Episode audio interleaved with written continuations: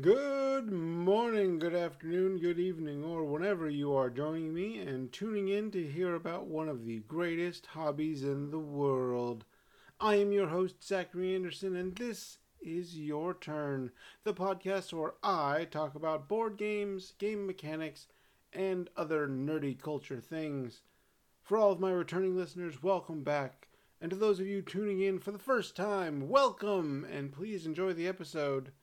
In this episode, I will be discussing a genre and mechanism used within games that both creates anxiety and exhilaration within players. I will also be sharing my thoughts and feelings about two games I've enjoyed over the years. One has been a staple within my collection and contains one of my favorite board game mechanisms, while the other I have only played a small number of times, but is always incredible as we silently scream across the table. So, once again, thank you for joining me, and let's get to our topics. The board game jargon or mechanism I'd like to talk about today is real time games. The definition of a real time game is a game that simply has no turns. Players play as quickly as possible, subject to certain constraints, until the game or phase is completed.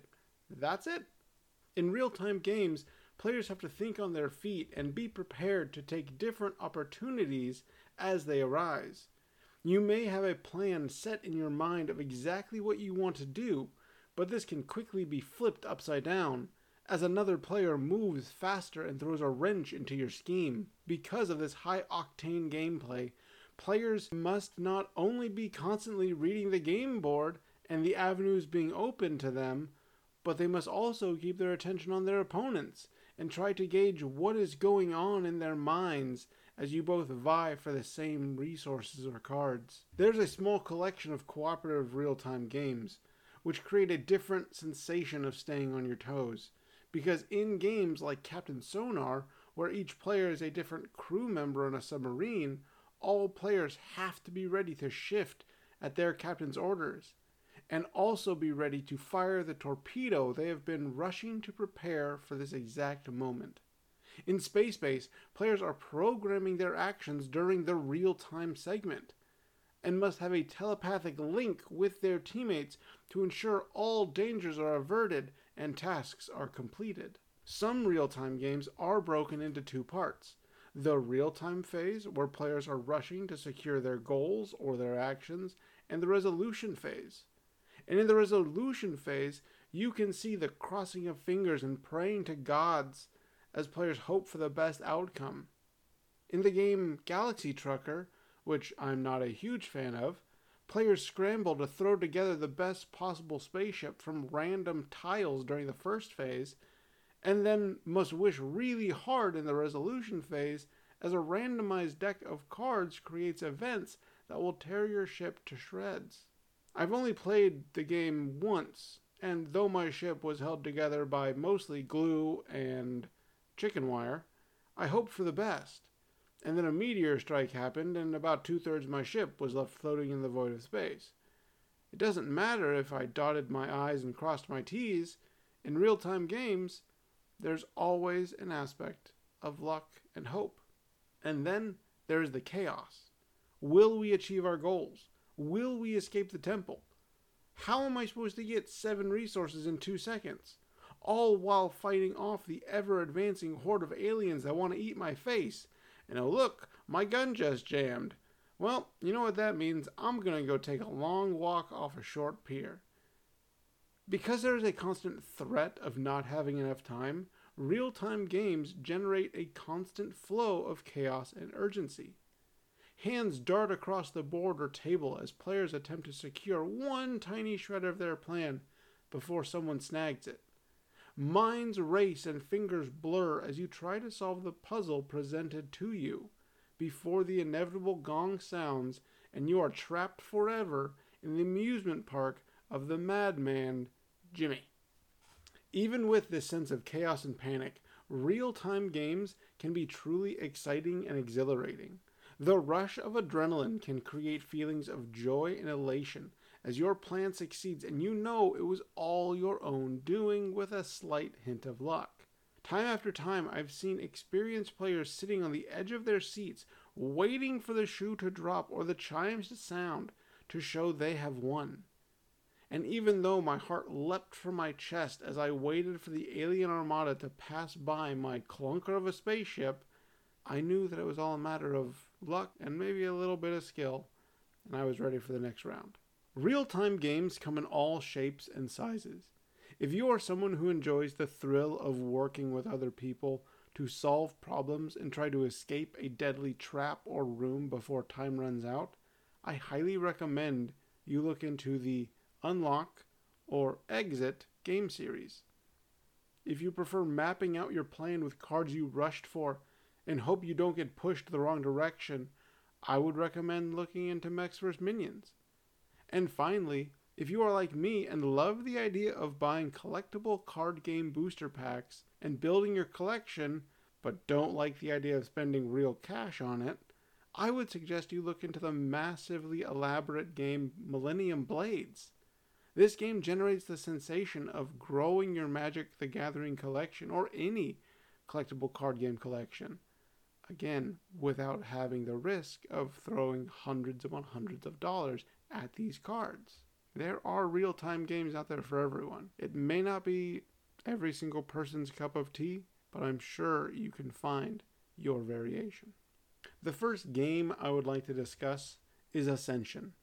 This game was published by Stoneblade Entertainment, designed by John Fiorillo, Justin Gary, and Brian M. Kibler. The art was done by Eric Sabee. It was published in 2010 it plays between 2 and 4 players in about 30 to 45 minutes. A quick how to play. In order to set up the game, each player should be given an identical starting deck consisting of 8 apprentices and 2 militia. Each player will shuffle their decks, these 10 cards, and draw 5 as their starting hand. One player should take the heavy infantry and mystic cards and create two separate piles for players to purchase from. They should also place the cultist towards the top of the play area so all players can defeat him. All other cards will be shuffled together to form a center deck, and six cards should be drawn in the center of the play area. This will become the marketplace for all players to buy cards and kill monsters. Lastly, place the honor tokens or victory tokens within reach of all players, with the number available being equal to 30 times the number of players. Now it is time to begin by randomly selecting a player to go first. On their turn, a player will play cards from their hands by placing them face up in front of them to obtain runes, as denoted by a white triangle, and power, which is denoted by a red circle. Cards can also give honor, which is a black star, and I usually refer to it as victory points. The player will use the runes and power they have gained this turn to buy cards from the center row by paying the rune cost shown in the top right corner of the card in a white triangle. Or they can defeat monsters by spending power equal to the number in the red circle at the top right of the monster's card. Buying new cards will help grow your deck and give you better options for future turns while defeating monsters often give you honor points and a special bonus. At the end of your turn, all new cards purchased, cards played, and cards remaining in your hand are moved to your discard pile, while defeated monsters are moved to a communal discard pile beside the center row. The player will now draw five more cards from their personal deck, shuffling their discard pile if they are out of cards, and play passes to the next player. The game ends when a threshold of honor points has been achieved. The 30 per player number set aside at the beginning has been exhausted, and the round is finished out so that all players can have an equal number of turns. Players then tally up honor or victory points by counting tokens they have acquired and any points given by cards purchased. The player with the highest score wins. Put very simply, Ascension is a deck builder, which I've discussed previously and it is a rather simple deck builder. While there are some deck building games in which you have to keep your eye on multiple piles of cards, balance your cards with moving within a dungeon, or even make sure you are discarding your cards in a perfect order, when playing Ascension, or at least base game Ascension, the player simply draws cards, plays cards, buys cards, and kills monsters. Card text and abilities are easy to understand, and the overall symbology used does not obstruct gameplay. Like other deck builders that use the single marketplace mechanism, there is an element of randomness, as players are not entirely sure what will be available to purchase or slay on their turn. And though they may have a general idea of what they want to accomplish, as you play with more people, the frequency of cards you want being taken rises. And I swear, Sarah, if you take the card I had my eye on for the fourth round in a row, I will never forgive you. Well, until tomorrow, because I'm not going to hold a grudge over a game. One of the greatest attributes of any game in which you are building a deck as you play is finding cards that work together and can be used to construct an elegant strategy to score points. In Ascension, the purchasable cards come in four different factions Void, Lifebound, Enlightened, and Mechana. Each of these factions give a different strategy. For example, the Void cards often let players remove cards from their deck, which allow them to get rid of useless cards, while the Mechana faction is filled with constructs that once played stay in your play area to give constant bonuses turn after turn. Learning how to combine these factions and utilize each of their strengths in unison creates a relentless machine, drawing extra cards each turn as your buying and slaying power increases drastically, preparing your hand to wipe the board of all monsters, while also culling your deck of useless cards. When playing this game either in person or online, I have laughed out loud as I look at my newest hand and realize that I am unstoppable. And then I lose. Overall, this game is pretty quick. And though the honor or victory points may seem hard to come by in the first few rounds, the pace of the game quickly leaps forward, and in the blink of an eye, the game is over. There was one evening during which I was playing Ascension with three other people teaching them, actually, everyone kept joking that I was going to win because I knew the game. And if you've ever been given the chance to teach someone a game, you will know this feeling. For the first few rounds, I was indeed doing well. Though my plans continually had to adapt and change as cards I wanted for my deck were taken, and I had to resort to plan C. But just as I was getting my plan in motion, I had a few void and lifebound cards and was ready to start purchasing the incredibly powerful cards on the board. I glanced down the honor point pile and realized there was only a few points left. My fellow players had quickly picked up on the rules and strategies and blitzed through turn after turn. They played cards, bought cards, killed monsters, discarded, redrew. It is mind boggling just how quickly turns can go within this game. That being said, I have also played with individuals who felt the need to read every single card every single round, even if they already knew what the card did. And though this can be frustrating, it is important to remember my turn is next. That's when the magic happens. I've talked about buying cards and how they can build upon one another to allow an immense amount of points, but those points normally come at the end. During the game, the majority of the points that you will earn comes from killing monsters. There's always the cultist to kill, and he'll give you a single point. But strangely, he never dies and is never discarded, which has led me to saying that you don't actually kill him, but simply smack him in the face as you run by. But within the massive deck of cards, there are dragons, spiders, demons, and other grotesque beings to vanquish. Upon killing these beings, players are awarded with certain bonuses such as drawing new cards or discarding cards. And my personal favorite bonus actually comes from the first expansion, Return of the Fallen. In this expansion, they had the Devil of Ascension, Samael the Fallen, and he has the most amazing monster reward that I have sadly never been able to pull off in a game. If you are able to kill Samael, which is difficult, he takes 8 power to defeat. He does not get discarded. He's instead placed in front of you. And for the rest of the game, any monsters that you kill are added to your deck and act as playable cards. I've been able to defeat him quite a few times and gained his special power, but it is always right at the end of the game, and therefore never get the chance to fill my deck with monsters. But I still love him, even if he's trying to destroy this fictional world. Expansions add variety to games. They add new mechanisms, they fix problems, they add new cards. With Ascension, the expansions do all of this and more. At the time of recording, there are 13 expansions, and each one adds more cards and mechanisms. I've not played all of them, but I know there is one expansion that adds a day and a night cycle, which can generate special effects on cards, while another expansion adds a third resource, which is used to transform cards into special Uber cards. And another expansion gives each player a hero from a certain faction that yet again gives them more actions and a fancy card to bolster their deck, as well as giving them a focus from the very start of the game. But I do have a slight problem with all of the expansions. If you are going to play this game, it would be sheer insanity to combine all expansions together. As with such a monstrous deck of cards available, a player would rarely ever see the cards they desire come up at the same time.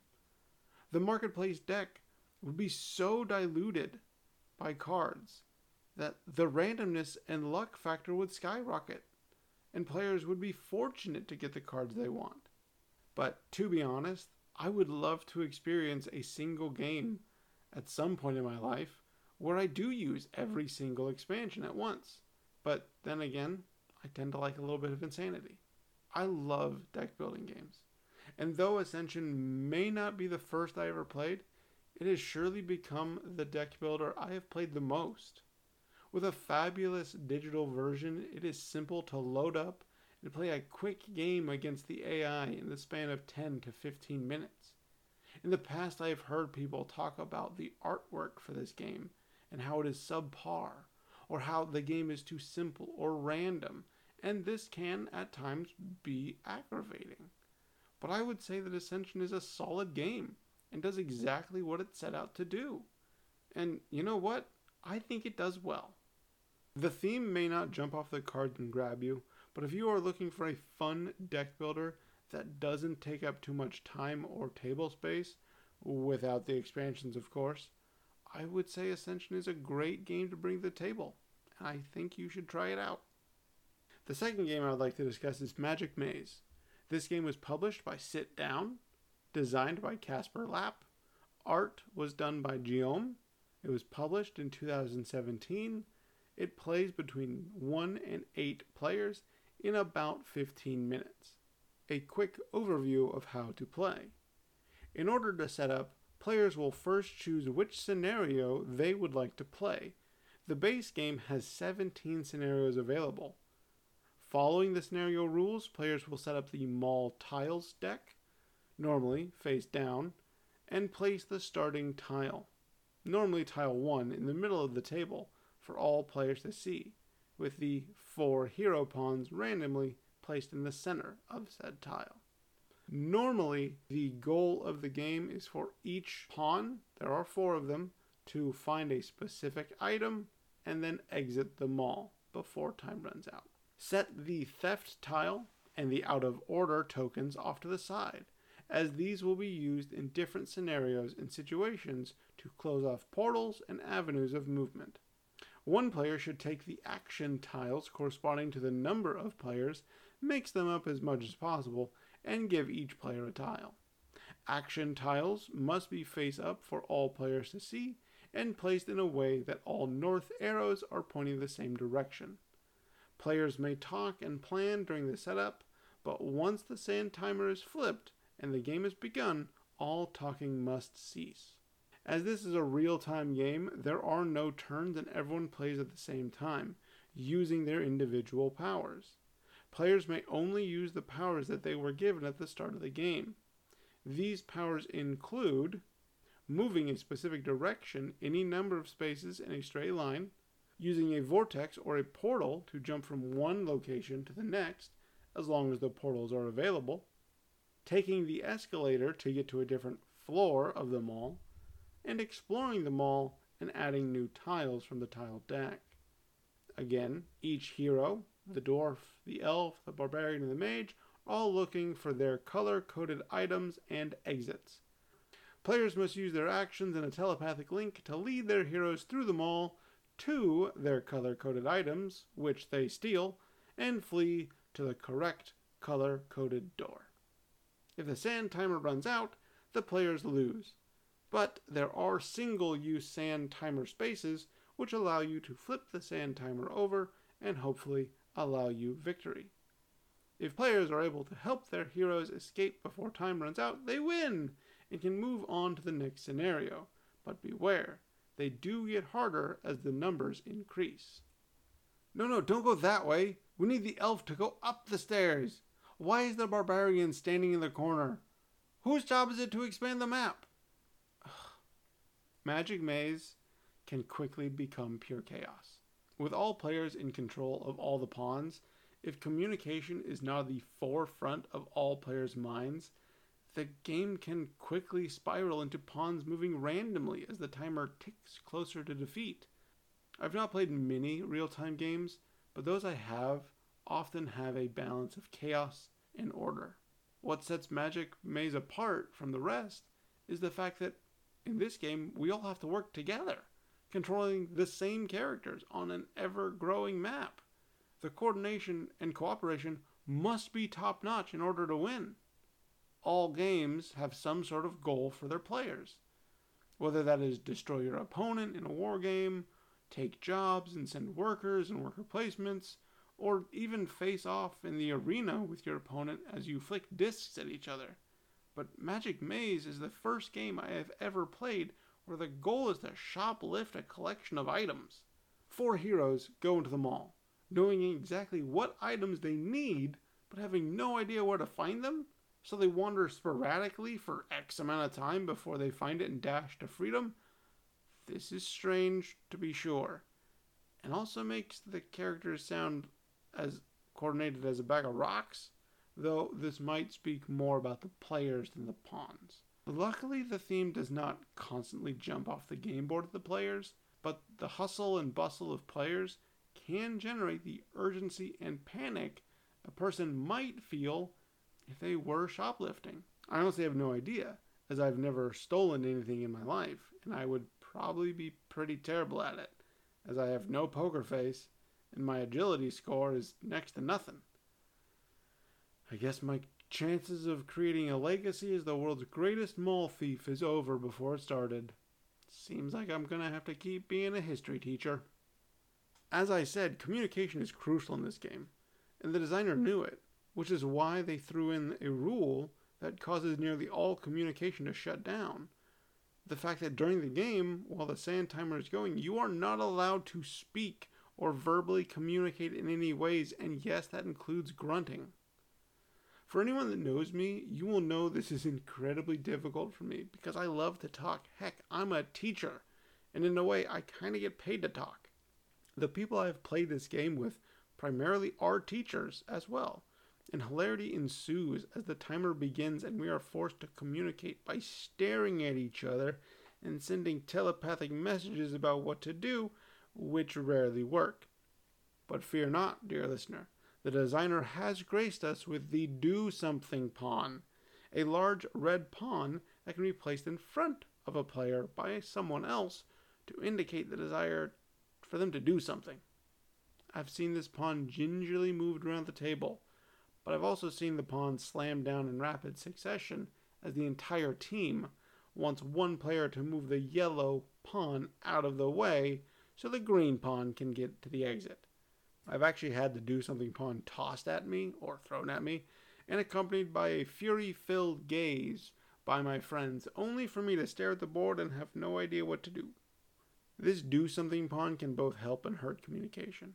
But no matter what, it can lead to laughter at the end of the game as players discuss what they meant with the pawn. In my brief explanation of how to play, I mentioned that before starting, players will choose a scenario to attempt. And Magic Maze does a wonderful job gradually introducing new mechanisms and complexities as you move through scenarios. With the first scenario, you are only controlling one character, and only have to worry about getting their item and making it to an exit. Then the game introduces the other characters. and color coded doors. You are eventually given the mechanism of special powers per character and being able to zip around the mall in different ways. But the game never feels like it's forcing these changes on you, and they do not feel overwhelming. Players are welcomed and recommended to play scenarios multiple times until they feel comfortable with the gears at play, and then challenge themselves to go faster or to try adding to a new layer of complexity. All too often, in games, it feels like as soon as you open the box, every trick in the book and the kitchen sink are thrown at you, and players are forced to learn it all or sink and lose. But Magic Maze offers a hand and guides its players until they are ready to take on the dreaded Challenge 17 or make up their own crazy scenarios. Normally, I try to focus on the positives about a game and can ignore the negative things, but I need to say something rather quickly about Magic Maze. This game is stressful and can cause pretty intense anxiety as you are worried you are missing an obvious move. Or you're raging inside as Jason keeps skipping over the elf pawn that you have needed move for the last two minutes. The board gets crowded. And unlike other games that are crowded with minis or cubes, this game is crowded by the players, who tend to get really close to the game board and stare with burning intent in their eyes. Flashing hands and moving pawns can make a player disoriented or flustered as they try to make a move only for their move to be undone. And then the do something pawn is tossed at them as their teammates turn their eyes towards them and they got no idea what to do. Having said all this, it is very fortunate this game is so short. Playing in less than 15 minutes and giving players the opportunity to relax and rest and debrief. In my experiences, games this short tend to feel like they go by in a flash. But for some strange twist of time, Magic Maze creates an alternate dimension with the sensation that time is speeding by at lightning speed, but also slowly trudging by like molasses. Magic Maze may not be perfect, but it can be a wonderful game to bring to the table as a game night starter or even as a quick activity to play with family or friends. If you're playing with people who have never played before, I recommend starting with the first scenario. But if you're playing with experienced maze runners, give the higher scenarios a chance. And let me know how far y'all threw the do something pawn. The strongest piece of advice I can give you is to not get frustrated. It's just a game. It'll be over in the blink of an eye. So think happy thoughts. And for the love of Cthulhu, move faster! But here we are, folks. Another end to another episode. These two games, Ascension and Magic Maze, are drastically different from one another. But when connected to the right group and audience, they can sing. They may not be the top of everyone's list, but they still deserve attention and love for what they do and the joy they bring. Whether you're plotting out your next card purchase or frantically slamming the do something pawn on the table, these games can lead to smiling and laughter if you give them a chance. If you liked what you heard, please feel free to like this episode and listen to others. Leave me comments and reviews. I would love to hear from you. You can also check out pictures and updates I post over on my Instagram at z.a.underscore your turn. While there, feel free to drop me a line and let me know what games you have been playing or are interested in hearing about. It has been a pleasure talking about these amazing games with you, and I'll be back in a few weeks with another episode. As always, I've been your host, Zachary Anderson, and this has been your turn. And now it is your turn to play some games and have some fun. Be safe. Have a good one, y'all.